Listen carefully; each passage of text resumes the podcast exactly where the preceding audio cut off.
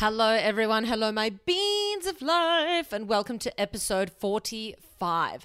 So, this episode, look, I'm going to be honest with you guys. I did a poll on my Instagram asking if you wanted me to do an episode on attention, how to hold your attention, how to know if you've got ADHD, how to kind of improve your attention, all that kind of shit, or if you wanted a podcast to be on how to teach people how to treat you.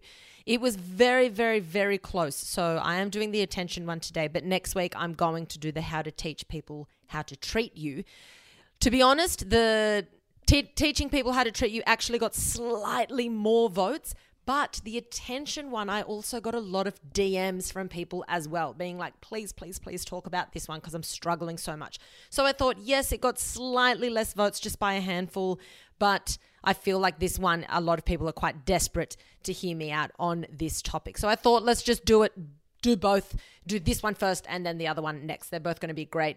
Hopefully, you'll love them both equally. Anyway, before we dive in, just a quick update of everything. I actually, this week has been very intense, and I try my best to record the podcast like a few days out before the podcast goes up. It's currently Friday and it's going up on Sunday. Um, but this week, I actually recorded the audio book for my book, Be Bold. Um, it is so hard. My respect goes out to all those audiobook readers and just narrators in general that have to read all this text because, like, I'm sitting in this booth and then like it's obviously like a soundproof booth. I've got my headphones in and I'm reading my book off an, this big iPad with an obviously with a mic in front of me. And then in the booth next to me, there's a big glass wall. There's the editor. And when he speaks, I can hear him through my headphones as well. And you have to like I have to speak so much slower and I speak lightning fast in general and on the podcast just all the time. I've always spoken very fast. And my mum always jokes to me. She's like, "Oh my god, you could easily slow it down. Do you ever get complaints that you talk too fast?" But I'm like, if I didn't talk this fast, these podcasts would be like 2 hours long. So it's kind of served me quite well in my life to be a speed talker. Um, and I don't often get complaints, only from probably my mother and yeah, my mother. And I'm sure that people find it annoying, but they, I just don't get complaints about it. However, when reading an ebook, you have to go pretty slow. And I did the first paragraph, and he's like, Yeah, right, that was great. Just do a quarter of the pace. I'm like, What? And he's like, basically, when you're reading a book, if you if you want to go back to something, you just flip it back. Um, but it's harder to do that in in to find the exact point in an audiobook. So you want to give people time to process that information. So reading this book out while trying to put all my personality and emotion into it, but slowing it down was a whole new skill that I had to develop over a really short amount of time. So, if you guys do want to have that audiobook version, the book will be available in an audiobook version. So, when that's all done and happening, I'll obviously share that information with you guys too. But it was mentally exhausting. And it's actually really good that we're talking about attention um, because thank fuck that I have been working on myself to increase my attention span. And I've been doing that with a whole bunch of things, with like writing the book and studying at uni. And I've been working on my attention span, but my God, that requires attention span. Literally sitting there four hours at a time, nonstop, just reading slowly out loud without dropping your, you know, your intensity and without dropping your energy and without your, ugh. and then I had to come straight, I had to go straight into like a four hours of uni lecture. So needless to say, my brain was fried um, that day. But it's done. So thrilled about that. Apart from that, the week's just been, you know, doing uni. Um, yeah, so nothing thrilling to share with you. Now, I don't know yet if I'm going to put a brain fact in or not. There's quite a bit of stuff that I'd like to get through with this. And part of what I'll be talking about is actually brain facts as well. But how I'm going to break this down is I'm going to be talking about ADHD, which stands for Attention Deficit Hyperactivity Disorder. And I'm going to be breaking down what that means. And ADD is pretty much now is they have kind of grouped it in with ADHD and I'll be explaining why that all is. So I'm going to speak about that. I'm going to talk about how it sort of presents from childhood into adulthood, what the prevalence rates are, like as in how how many people in the population have it, Um, I'm going to be explaining all of that, how it is diagnosed, and what the actual criteria is around that. Then I'm going to be talking about just generally increasing your attention span because you might be a person like I was, like most people are, I think, where you struggle to hold your attention big time. and you actually do not have ADHD by any stretch of the imagination, but you're like, I just can't focus and I get really distracted and I get bored easily. Those three things are not enough to create a criteria for ADHD. But I think a lot of people think that that is enough. And I hear it all the time. I've got ADD, I've got ADHD. You probably don't. And you're going to probably this is my my um request for you. If you read this list and you genuinely think, "Oh, that's me," go and get a professional diagnosis, okay? You need to know for once and for all if this is you and if you can actually get some help. Because if you don't get help with these things, then you're going to suffer and many areas of your life are going to suffer, okay?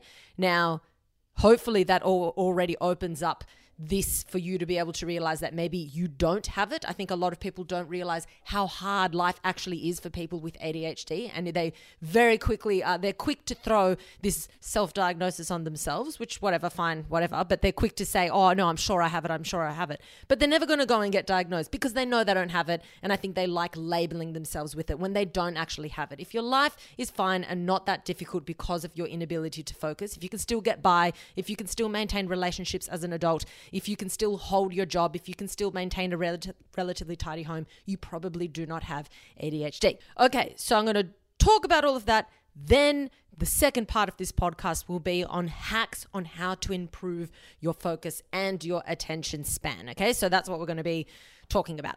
So without further ado, ado, is that how you say it? With yeah, well, there's no other way to say it really. Okay, let's get into it. Let's do it. Let's do it. Okay, ADHD. Let's break it down. Basically, it's like a spectrum disorder, really, because in the sense that it's not you either have it or you definitely don't. There's quite a few different symptoms that can be that can present and you may not have all of the symptoms. I'm going to be giving you the actual breakdown of what the the diagnosis is, what the criteria is in order for you to be diagnosed with it.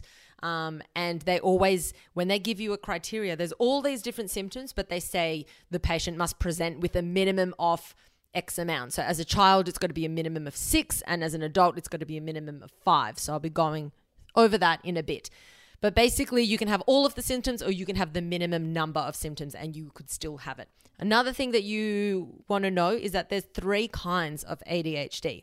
So, this is where ADD has then been brought into the whole spectrum of ADHD. So, you've got number one, which is the attention deficit side of things. So it's the inattentiveness. So that's where the ADD comes in. You've got the second type, which is just the hyperactivity, and they aren't as affected by the attention deficit.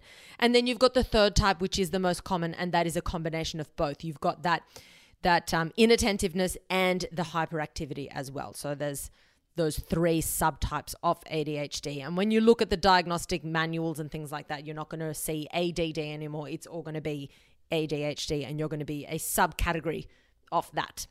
Now, an important thing to think about is that ADHD is a developmental disorder.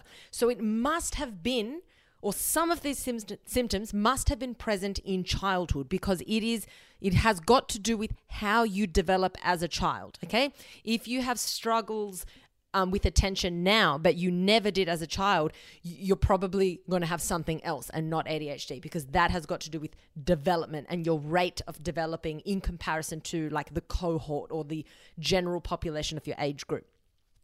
Um, for a lot of people, they find that as a child, as a young child, it can kind of be managed, even though it's frustrating for the parents. It's manageable to some extent, and then it does get harder to manage as an adult because you've got more tasks and more responsibilities that are demanded from you as an adult. So that's why it can be a bit more difficult to manage. But the prevalence drops as adults. So for whatever reason, and like the stats kind of we don't know exactly where and how it's clear, but there are more children that have it. About roughly 5% of the population of children are diagnosed with ADHD versus roughly 2.5 to 3% in adults who have ADHD. So that's roughly the statistics. So obviously there is a drop rates, you know, they kind of can develop out of that possibly, and sometimes they don't. Now, here's where the big difference is because you've got to understand that you might not feel that you can hold your attention or like you've got this inattentiveness that's like just prevalent through your whole life. But you've also got to understand that our culture and the way we are set up to live our lives everything around us is promoting this distraction or, or inattentiveness constantly. That's just how everything is built around us now. We're always, our attention is constantly being pulled left, right, and center. So if it's for you, it's, it's purely that you struggle to hold focus and that is the only symptom that you have, then you just have to work on bettering how you can hold your focus and like lengthening your attention span, okay?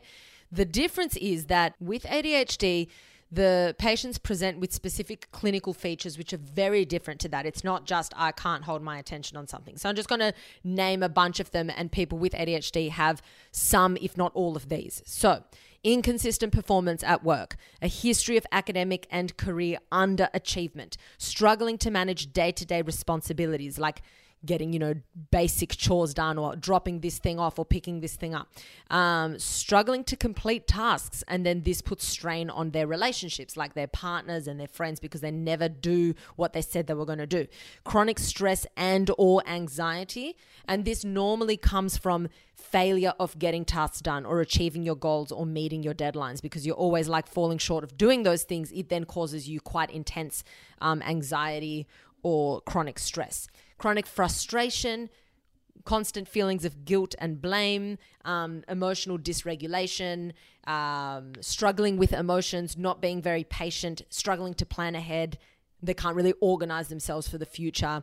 Um, and it really does impair the quality of your life because you're looking at your job performance is dropping down constantly because you just can't can't keep up. Your relationships are suffering because you're not paying attention to what that person said. You're always forgetting what they did tell you, um, and you're also forgetting what you had agreed to do with them. Like you just aren't paying attention when you say, "Yep, I'll do that for you," or "Yep, I'll be there at that time," and then you're always like kind of it, it looks like you just don't care and you're ignoring them. So your your partners or your friends like kind of struggle a lot with this. Um, second to that, it's also very common to have a comorbidity, and comorbidity is like a, a co-presence basically with another condition, and it's really common that it has a comorbidity with depression. So this is in both children and adults um, because. And especially with children, what happens is because these children are underperforming at school, and then they're struggling in these areas at school because they're underperforming because they can't hold the attention then they get performance anxiety. When it comes to them actually like getting up and doing a speech or having to do this assessment or test they get quite anxious and sometimes depressed because they can't they feel that they're not going to be able to do it because they're aware that they have not get, kept up with their cohort as well. And then this kind of bleeds onto adult life if you're trying to do uni work or if you're trying to do work in your own job as well. This is not to say that people with ADHD are not as intelligent. That's not the case at all. There are many very intelligent people with ADHD, but it, they have to find ways that they can use their skills and their creativity and their intelligence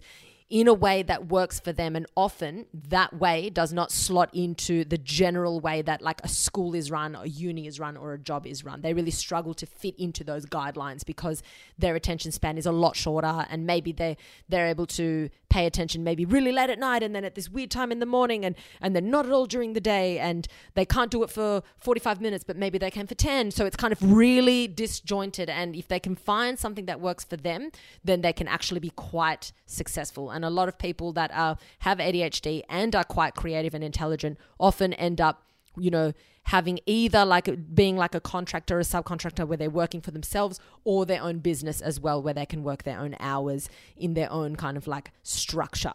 Okay, now let's go into the actual diagnostic criteria. Now, this criteria is taken from a manual called the DSM. You may or may not have heard of it, but it's really, really popular in psychology and psychiatry, and it's how to diagnose disorders. Now, it's actually really, really difficult to create a diagnosis for a disorder because most people have a kind of slightly different presentation. It's really hard to find two cases that are identical. But what they have found is that in most cases, there's like these main traits, and then you may have more or less, but they are kind of these main traits. The DSM stands for Diagnostic and Statistical Manual of Mental Disorders. So it's this handbook, and this one's from the DSM 5, it's the fifth edition. And it's basically the most commonly used diagnostic manual in Australia and the United States, at least, for mental disorders. Okay.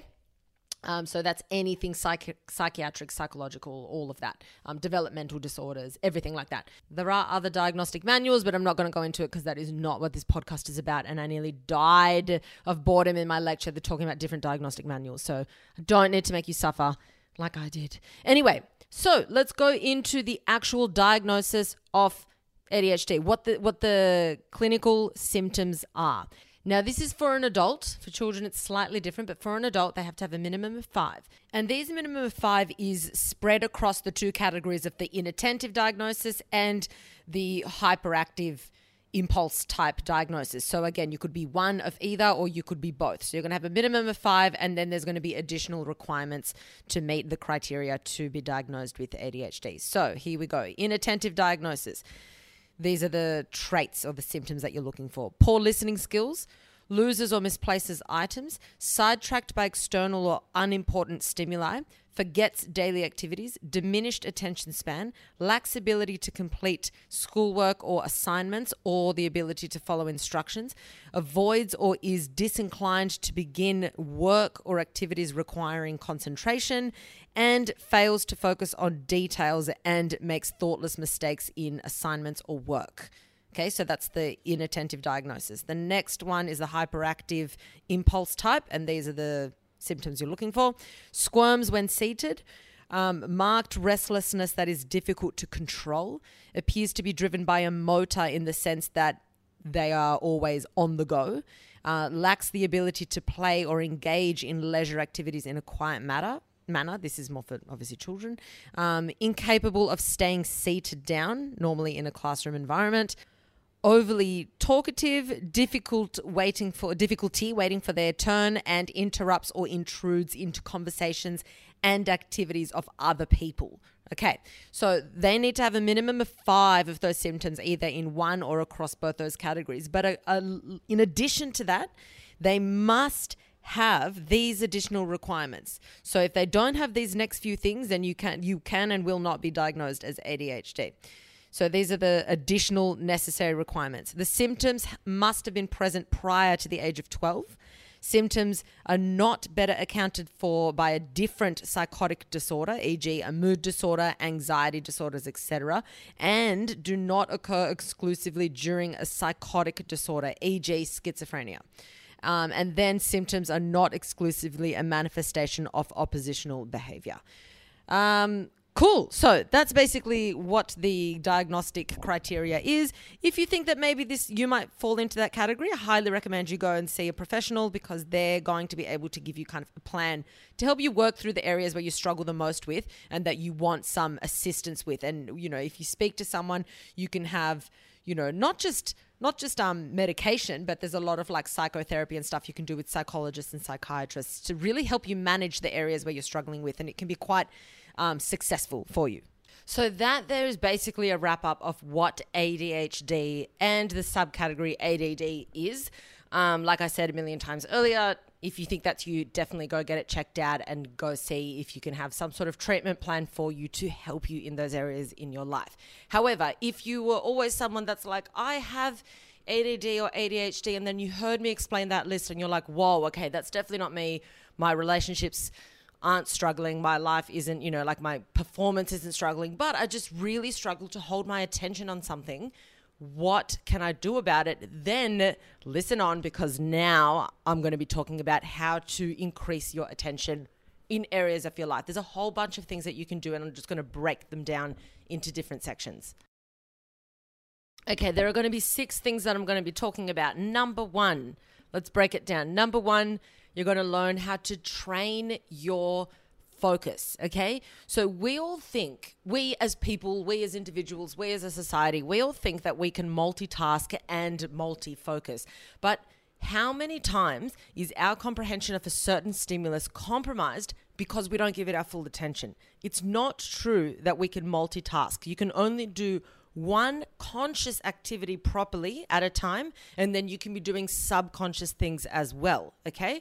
But things such as like visual focus that is a conscious activity so when you are driving for example like why do why do you think that so many accidents happen when people text and drive or where people are on the phone and driving because their attention is split. Their reaction time is going to have a lag because by the time they quickly switch the attention, even if they think it's a millisecond, for them to go from being focused in the zone to then glancing down and trying to refocus on something else, comprehend that, to glance back up and focus in the zone is longer than you think. Okay. So the reason that you, if you text and drive, the reason you haven't had an accident, it's not because you're some genius that does it better than everyone else.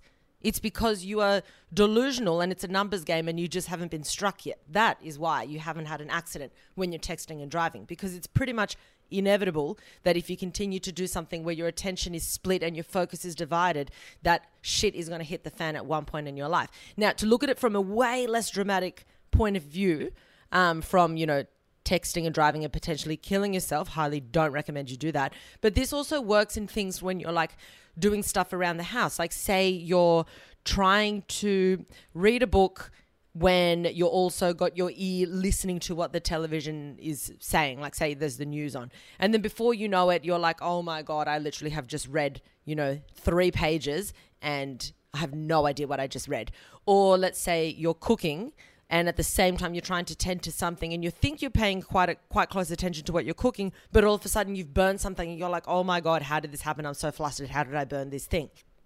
This happens all the time. Now when i talk about doing something subconscious versus doing something conscious driving again is a perfect example. You driving going through the movements that is your subconscious behaviors right comprehending stimuli that comes into your attention to then divert or pay attention to traffic lights or move away from a car.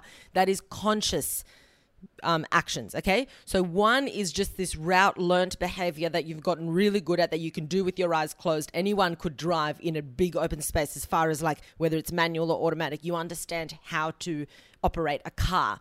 The conscious perception that's occurring when you're driving is your response to the external okay so you when you're driving you're already doing both things driving in and of itself because you've got visual perception and your motor abilities that is your subconscious and your conscious attention already taken up. So people think, oh, but you know, I've been driving for years, I can drive with my eyes closed, it's fine. I can then divert my attention. No, you can't because you then take away your conscious attention of paying attention to the stimulus coming in. Okay. And I really learned how much goes on on the road when I started riding a motorcycle because you can't text. You can't be changing music. You're not doing fuck all, but sitting on this thing and paying attention to what's going on. So it's up to you how focused you want to be, but you become hyper aware of where every car is placed around you. You know, like you you begin to really understand. Okay, that car. I'm in that car's blind spot. I'm there. I'm there. I'm there. I'm there. And you can be as focused or as unfocused as you want. But it made me really appreciate being present. And now, whenever I do drive a car, I'm not remotely inclined to text because I never do anyway. Because people say, oh, so you never grab your phone when you're driving? I'm like, I ride a motorcycle. So it's not possible for me. So it should also be very possible for everyone else to not grab their phones. It's just a matter of learning to pay attention. Now, the problem is that we, like I said earlier, we're in a society, an environment that we have created as humans. We've created it for ourselves where we cannot hold our attention for long enough.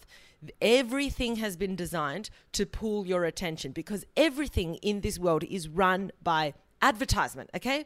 People want to sell. This is why so much money gets pumped into news, ads, movies, TV shows, um, social media, apps, everything. Everything will revolve around pulling your attention. When you watch the news, why do you think there's that like ticker tape or whatever at the bottom of it? To keep you tuned in to watch the next thing that's coming up, right? Because even if you're not fully engaged to what they're saying in that moment, there's that strip at the bottom that's like going through all the main headlines that they're going to be discussing in the news. Then you've got this little thing flickering at the top with the weather, and the weather changes which city it's going to be, and that's flicking. So you wait, you hold your attention there, and then they might say something that's so you stay engaged. When you're on an app, you're constantly having your attention pulled to different things. There's all you know, this whole idea of the algorithm. The point of the algorithm is to keep you on the app for longer. And that's why the algorithm keeps changing and editing and changing because they're finding out that whatever's going to keep you on the app longer is to put things that you have engaged with in the past at the top of your feed, okay? It's not to fuck people over and to fuck accounts over. It's so they can make more money. Because if they're putting all the accounts that you engage with the most on the feed, you're less likely to be bored and you're less likely to close that app and move on and do something else, right? If they're like, we now know your behavior, we know your patterns, we know what you engage in, and so we're going to put it right in front of you so it's very difficult for you to leave because this is all stuff that you like. It's all stuff that you've liked in the past. The same goes for Facebook with videos. It understands which videos you watch for longer than 10 or 15 seconds or whatever, so then it's going to bump those into your feed. Everything is designed to pull your attention away from what you were doing or to keep you engaged a little bit longer. And then, even then, when you're engaged a bit longer, there's a distraction there to pull you into that next you know, advertisement or that next window or this next one. It's next. As long as you stay relatively kind of on that platform, then they're thrilled. So they're going to keep trying to, you know, pull your attention here, there, here, there, but keep you in that platform. Okay. And this happens across many different things, whether it's the news, apps, whatever. We're all aware of it. I don't need to go into crazy explanations of it. But what I'm saying is that we're so used to that, that we actually are not used to holding our attention or our focus for a prolonged period of time. We actually find it really difficult. And even I find it really, when I'm at uni, I'm like, fuck, this is a, like, I can't glance down and check my phone and if I do, if I look down and text someone and look back up, I've lost the train of thought. I've literally lost half a slide because they move at such a fast pace. So it makes you realize like why am I why do I have this need to glance away or to glance down or p- to be distracted? Because we've trained ourselves to be that way. We've literally conditioned ourselves to always be, you know, um, no, this is not engaged. I'm not engaged enough. I need to change my focus. No, no, no, no, no, no, no. So we're constantly you know, not stimulated. We feel that we're not stimulated enough. The problem is we are overstimulated. We're not bored, we're overstimulated, okay? Boredom is where you do nothing and you have nothing to do and you're sitting there being like, oh, I don't. What you have when you're flicking from app to app to app is dissatisfaction. There's a huge difference between boredom and dissatisfaction. And I'm pretty confident to say that most of us rarely let ourselves experience true boredom true boredom where there's nothing stimulating us and we're not doing anything. Okay. The problem is that we are dissatisfied and we are overstimulated. And when we are overstimulated, we're just on high alert for the next for the next notification or the next thing that's going to pull our attention. So we're all we're pretty much just waiting for the next thing, waiting, waiting, waiting for the next thing. So we're sitting here, and while we're kind of paying attention, we've got our like our our you know radar ready to pick up the next thing. And then we go up oh, jump over to that one. Up oh, jump over to that one. That's what you're doing all day long. So it's no wonder why it's so difficult to you think okay i'm going to start a project. I'm going to sit down. I'm really excited. I'm going to sit down. And after 10 minutes you're like fuck this is painful. I don't know what i'm doing. I can't think. I can't focus. I can't think straight. That is not add or adhd that is conditioned behavior which can be changed. So the beauty of all of this that I'm saying, it sounds really, you know, all gloom and doom, but that can be changed. You can train yourself out of it, just like we we unknowingly trained ourselves into it. We can very easily reverse that, and it doesn't mean you have to like el- eliminate all the apps and never be playing games on your phone. No, you can still have everything, but you have to learn how to moderate your behaviors. So to figure out if you're doing this, just ask yourself: Do you watch um, Netflix while you're also on the phone? Do you speak on the phone, on speakerphone, while scrolling through your phone at the same time so you can, you know, check if you've had any emails or notifications, whatever, but someone else is speaking to you on the phone? Do you check your phone when someone is trying to talk to you? That is my pet hate when I'm talking to someone and then they're looking at me and then they glance down and they open their phone, whether it's to text someone or whether it's to check someone. And then I'm literally like, is this cunt even listening to me? I feel like I'm talking to a wall. Pet hate. Do you know what you should do? If you are in a situation where you've got a notification come through and you know it's urgent and someone's talking to you, don't be a wanker. Just say to them, sorry, I actually really want to listen to what you're saying but I just very quickly need to reply. Could you hold that thought? That tells that person that you're talking to that you actually have paid attention to them so far and that you're very interested in what they're saying, but you have something urgent to attend to. People are very understanding and everyone will be okay with that. They'll be like, sure, The beauty of that, it's a twofold beauty. One, you improve your relationship with that person. You don't come across as a rude wanker.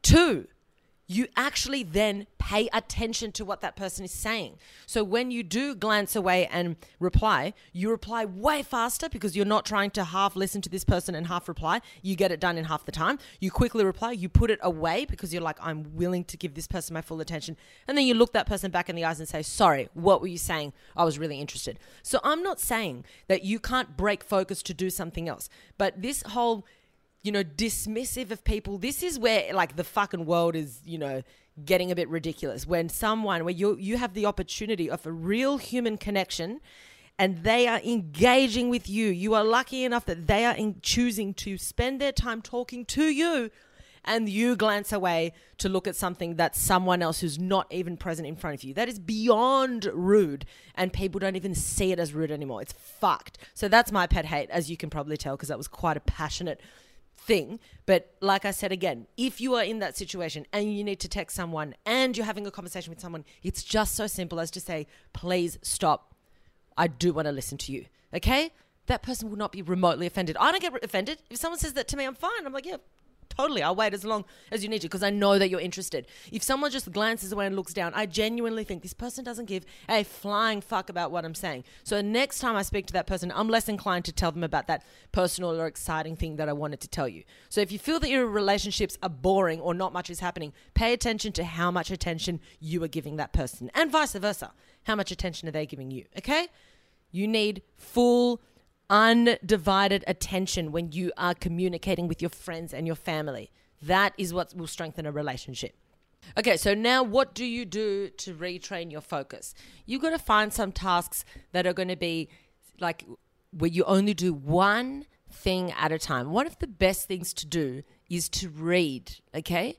You are literally sitting down, reading a book. The beauty of reading is that it's different to a game that you play on your phone, okay? The the problem with playing a, a game on your phone that's not really holding your attention because you are kind of engaging with this thing that's, you know, there's lights, there's colors, there's this. The game is probably quite short and then you can play the next game.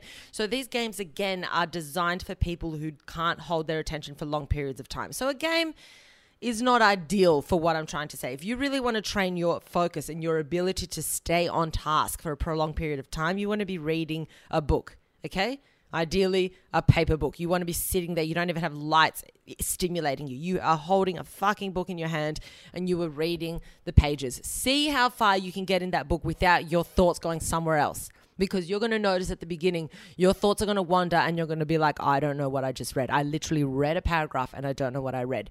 This is the perfect perfect um, training ground for your brain because then it makes you go back be present read the words and continue on. Meditating is also a really good one noting meditations. But for people that say oh i can't meditate no it's you haven't learnt how to meditate yet. People that genuinely believe they can't meditate are the same people that genuinely believe that they could never get fit or they could never lose weight. Okay. It's this idea of like you have not put into place the correct actions consistently for long enough to reap the rewards. You know, it's this idea of if people don't see results straight away, then they're done. Okay. Now, a lot of you including myself, everyone, most of us are very used to this instant gratification. And if we don't get instant gratification, then we just feel it's not worth it. Okay. So, what I would highly recommend everyone do is pick something that they can do in their life that actually takes them a persistence, consistency, and a long amount of time to finally get that end result. Okay. So, whether you're trying to learn to do the splits, okay, you're going to have to stretch consistently every week to do that. You can't stretch one week and then nothing for two weeks because then you're back to square one and then start again one week. This is a consi- consistent thing, consistency thing, and then you finally get to where you want to be after a certain period of time. This goes for people that are studying something. If you've ever done any kind of study, a course, a degree, whatever, that teaches you that you've got to stay keep your head in the game for a long period of time in order to achieve something. If you've ever done any of those things, then you need to pay attention to where your language is around other areas because the amount of people that say I can't meditate is basically saying I have no control over where I place my attention, which you do. Okay? You actually do. So to say I can't meditate is you kidding yourself saying I just don't want to, which is fine. But you're saying, I don't want to meditate. I don't want to get into a clear headspace. I don't want to learn to control my attention and my mind a little bit more. That's what you're saying. Okay? So just change your language and call a spade a spade. Just say, I don't want to learn how to control my attention. Next time somebody says you should meditate. Because meditating is basically trying to give us the tools that people and animals, well, pretty much what animals have now and what humans probably had a long, long, long, long time ago. And it's the ability to be present in the moment. We've lost that for, I'd say, 99% of our lives. We have lost the ability to do that. And then the people that can do that often have been ones that have to, had to consciously realize that they haven't been doing that and learn how to become present again. So the people that are present now probably had to relearn how to do that. Okay. So this concept of being where you are right now and paying attention to what you're doing that is rare. Our thoughts are always wandering wild. So, reading a book is a really good way to train your focus to be in the moment. Meditating is a great one. And noting meditation, you don't have to be a pro. Put on a fucking YouTube video and have it guided for you, five, ten minutes, where someone's talking, telling you what to think. But it just helps you continue to bring your thoughts back to the moment, back to the moment. Another thing about meditating is that you don't have to have no thoughts and you don't have to be super present. It's the ability the skill that you learn is the ability to recognize when your thoughts have wandered and to bring it back to the moment. It doesn't matter if your thoughts wander a thousand times in that 10 minute, you know, time frame. That's not the that's not the point. It doesn't matter. The point is how quickly can you recognize that it wandered and bring it back. That's when you've had a good meditation because you're able to intercept the thoughts and you're able to be way more aware of your own thought patterns. Okay, number two, the next thing we're going to cover is reduce stimulation.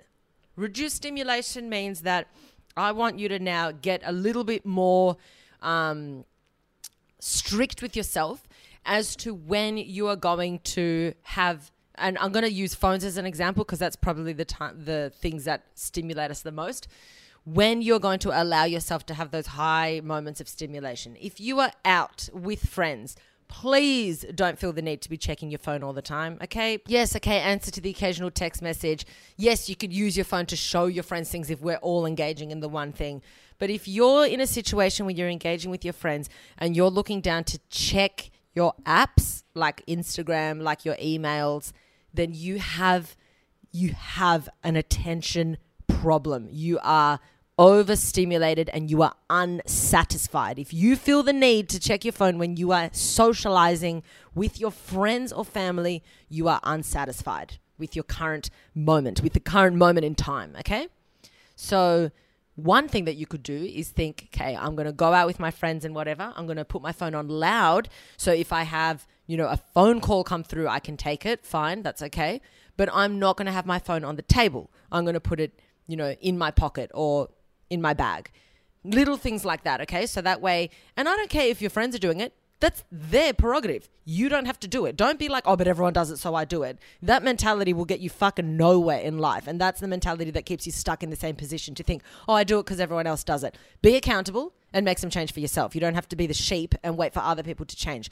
Many times I'm sitting at a table, just sitting there, and everyone is on their phone. And then I think, hmm, what can I learn from this moment? Okay, I'll look around. I wonder what they're doing. Do they seem do they seem happy on their phone right now? Do they seem bored? I wonder why they're on the phone. And then I notice, oh, that's a pretty light over there. And so I have my moment where I'm sitting there when every other cunt is on their phone. It's not all bad, but I'm learning to be more present because I myself have had many moments where I've not been present at all and it's not served me. So I'm now learning to do the opposite. And I highly encourage you all to do the same. Then another thing you can do is, of course, every time you're doing something, just think, why am I doing two things instead of one? When you're watching TV, if you glance at your phone, turn the TV off because it means that you've lost interest in what's happening on the TV, okay? Or vice versa. If you're on your phone, why do you need the TV in the background? Things like that. You know, um, the same. Like you, you could you could do this in so many different areas of your life, but basically think: Is it necessary for me to try and complete these two tasks in the one time? And if it's not necessary, don't do it. That is how you're going to start to increase your focus um, and to reduce your stimulation as well. So that's number two, reduce stimulation, which means stop trying to do two things at once. And then with the apps as well, maybe have allocated time that you can check. So one will be like, yep, in the morning you do your normal check after you've, you know, worked out, for example. And then, you know, when you're taking a break from work, you can check check your apps again. So instead of doing it intermittently throughout the entire day, maybe have blocks throughout the day, okay? The next one is block your time. I've spoken about this before, so I'm not going to go into massive detail, but if you're trying to get a task done, you know, like an assessment, a piece of work that you have to get done, you're trying to write a letter to someone and it's a really difficult letter. Doesn't matter what it is, block your time and set a timer the brain likes to look forward to things. So what I like to do is, for example, say I'm doing like a painful uni thing. I'll set like a 45 minute timer and I'll say, okay, I'm going to do four 45 minute slots today. But the good thing is, I then set a 15 minute timer in between. So I do the 45 minutes of work, and because my brain has that 15 minutes to look forward to, I actually have not much problem getting through those 45 minutes. And because I'm hyper focused, I get more done in those 45 minutes than I would in two hours of broken focus easily, sometimes even three hours of broken focus. I get a lot done in those 45 minutes because I've told myself, this is all you're doing, but you've got a break coming up really soon. Then, when you get the 15 minutes, you do whatever the fuck you want. You scroll through your phone. You can watch, you know, I used to watch Modern Family in the breaks. So I'd like jump on, you know, Netflix or whatever, put Modern Family on, really, you know, get give my brain a rest and just chilled off hyper focused awareness. Then the timer goes off again, bang, and then we set those 45 minutes again next block. That's what I mean by blocking your time. If your phone goes off, you do not answer it in those 45 minutes. You put that phone on silent, okay? Now, number three. No, sorry, that was number three. Number four, reward yourself. That kind of goes into what I'm talking about time blocking, but it can also be for more long term things where you've shown yourself that you can sort of re- retain your focus for a long amount of time. But another thing that you could reward yourself with is say you wanted to really do something, or say, say you're saving up for something like I really want the pair of shoes, but I can't afford it right now, so I'm going to save up for it. A really good way of finding out it's a whole delayed gratification thing that my mum used to drill into my brain. But it's this try and get as much done of the stuff that you deem to be not that fun or not that pleasant, and then treat yourself with something. So, say you want to buy the pair of shoes. Let's say now you've saved up the money, you've got the money, you just want to buy them. Don't buy them yet. Maybe think, okay, when I've learned to do, you know, 10 minutes of meditation for 14 days in a row, then I'll let myself buy the shoes. So then, you know, you've got something to look forward to, but then you're also working towards something as well. So it's these little rewards that you can give yourself for doing it. So it's like it's twofold. You're actually doing something that by the 14 days, you're probably so into it that yes, you can reward yourself with the shoes, but now you're in like a really good habit. You're like, wow, I've actually gained a lot from this. I'm now going to keep doing it. You know, the same goes for like, um, where I was talking about blocking your time, my reward was the 15 minutes of watching Modern Family. So I would be like, if I can get these 45 minutes done, I treat myself with these 15 minutes of watching a show that I like. For example, okay? So, but it's nice to have rewards there because the brain loves to look forward to like, you know, a treat or something fun or whatever. And because the brain knows that that's there, it can then not stress or freak out or whatever. It thinks if you never reward yourself and you always give yourself this instant gratification, then nothing is exciting anymore. We don't get thrilled anymore. Like, you know, those, even with children, you look at children that get given absolutely everything all the time, and then we call them spoilt as if they've done something wrong when they don't get excited about getting something new. That's how they've been conditioned. They've been conditioned that when they want something, when they want a toy, they get it. When they want a toy, they get it. So, how are they going to be excited? Whereas if it's a child that you're like, look, I know you really want this, but you're going to have to wait two weeks to get it. And if you, you know, if you help me do chores around the house, then you definitely get it in those two weeks. For example, like if you keep your room tidy, you get it for. Then when the child gets that thing in two weeks, they're going to be so thrilled and excited. They're going to be leaping up and down because they've been waiting for it. They've been anticipating. It's this whole like earning the reward, okay? And I think you always have to look at earning things in your life, even if it's for yourself, even if it doesn't include other people, you're going to be a lot happier when you have this sense of like, I'm working towards something. That is where you feel quite fulfilled in your life. So not only is this great for your attention, but also you're getting that reward as well from yourself. Number five, learn to be present. This is again goes back to the meditation. But what I started doing when I found like, oh my God, I'm really struggling to hold my focus is that I started doing this thing called like mindful moments in my day. Um, I actually haven't done it in a while and I need to get back into it because it's really, really good. But basically, you have like a little um, you can either have set times in the day or you can even have, you know, those like things that buzz when you need to drink water. You can do that. But basically, I think you can do it on your, if you have an Apple Watch, I think you can do it on that. I don't have one, so I'm not sure. But it's this concept that when it buzzes or when you get this notification of the time, you then spend just 60 seconds being mindful. You can even do it with your eyes open. It's not like you don't have to close your eyes, but you just sit there, hands off task, sit there, and you spend 60 seconds being hyper aware. What can I hear? What can I see? What can I smell? What can I taste? You've reset, you've reduced stimulation, you re- reduced that white noise that life, you know, is around us, this constant white noise. You've reduced all that and now you're aware. Instead of everything being background, you're, it's now in the forefront. You're like, okay, you slow everything down and then the 60 seconds is done and now you're more centered, you're more in the zone and then you can return back to your task. I can't recommend that high enough. That will increase your awareness massively. There's a really interesting um, okay, so this ties into the last one, which is number six, which is learn to be okay with being bored. Now, there's a really interesting TED talk, I believe it is. If I can find the TED talk, I'm going to put it up on my Facebook group. So bear with me. But the TED talk is about this guy that talks about how he tried to be bored for one hour every single day to increase his focus. And he wanted to see what would happen. So he started doing like really boring things, like reading binary, which is, you know, the ones and the zeros, which he doesn't comprehend. He doesn't know what what they all stand for. So for him, it's literally one zero one one zero one. Like so, that's what he was doing. Then for one whole hour, then he'd be on hold with American Airlines for a full hour. But the task that he said is what, like the rules for him himself that he set himself was, I've got to do this task. But I'm not allowed to do anything else in the meantime. So I can't be on hold while then playing a game on my phone. I literally have to be bored for a full hour every single day. And then what happened, he did that for 30 days.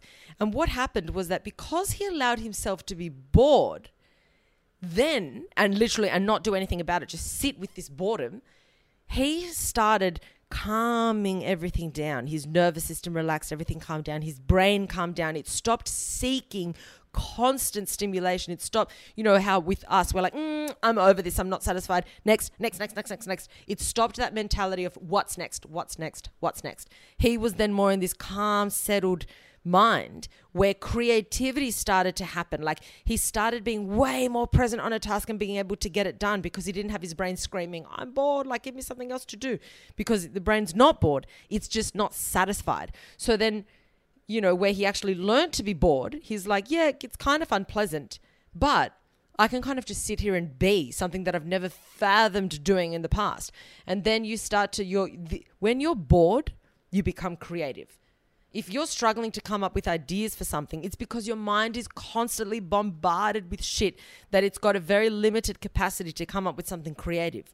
If you allow yourself stillness, i.e., what we would call boredom, that is when all the ideas arise. Think about why so many people get great ideas when they're in the shower because they're doing one task. They're just in the shower, right?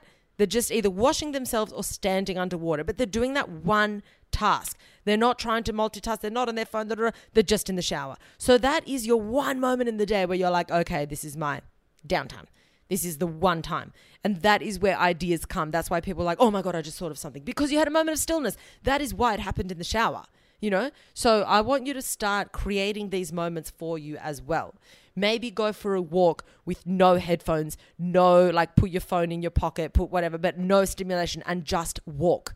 Maybe set yourself just a 10 minute walk if you want, but being present on what you're doing on your walk. Start doing these things and all these ideas and, you know, creative moments are going to occur for you when you do that. Okay. So those were the six points. I'm going to break them down again. We have number one, train your focus. That's how learning how to do one thing at a time. You know, if you're talking to a friend, engage with your friend. Okay. If you need to send a text message, tell the friend to wait. Send that text message. If you're driving, just drive. If you are watching the TV, just watch the TV. Number two, reduce stimulation. So pick pockets of time where you can be, you know, on your apps or doing this or, you know, um, having your attention pulled by technology, if you want to call it that. Okay, number three, block your time. Find those blocks so you can be hyper focused in those time blocks, whether it's 10, 15, 20, 45 minutes, you choose. Block the time where you're not allowed to check your phone or any notification in that time. Number four, reward yourself. Have something to look forward to for your brain can be like, okay, great. I actually want, you know, I'm really excited about that. So I can really stick it out. This is not that hard. Number five, learn to be present. Have those mindful moments in the day. And number six, learn to be okay with being bored because bored is sort of the the breeding ground for creativity. Boredom is the breeding ground for creativity. So write those down, remind yourself of those things. If you implement those things, I can literally guarantee you, I can bet my life on it, that your attention span will increase dramatically. You'll be able to hold your focus on something dramatically, okay? And if you don't do these things, Number one, it's because you just don't want it bad enough. And number two, nothing's going to change. Okay. So it's up to you. It is completely a choice. You have to make, you have to take action for things to change in your life. You can't wait for someone to do them for you. And if you're like, I know I tried, but I can't, you just don't want it bad enough. How bad do you want change? And if you don't want it bad enough, you're not going to elicit change. Okay. You either take action or you make excuses. It is your call, okay? But if you want to start getting some serious shit done in your life, you need to change how you pay attention. You need to change how you engage with your tasks and how productive you are. Does it take you hours and hours and hours to get something relatively basic done? Or could you be a lot smarter with how you pay attention, block your time and get it done in a quarter of the time? Could you? Yes, you could. Are you going to do it? That's up to you. Guys, thank you so much for listening. I hope that you can take some of this on board. It's crucial, it's imperative.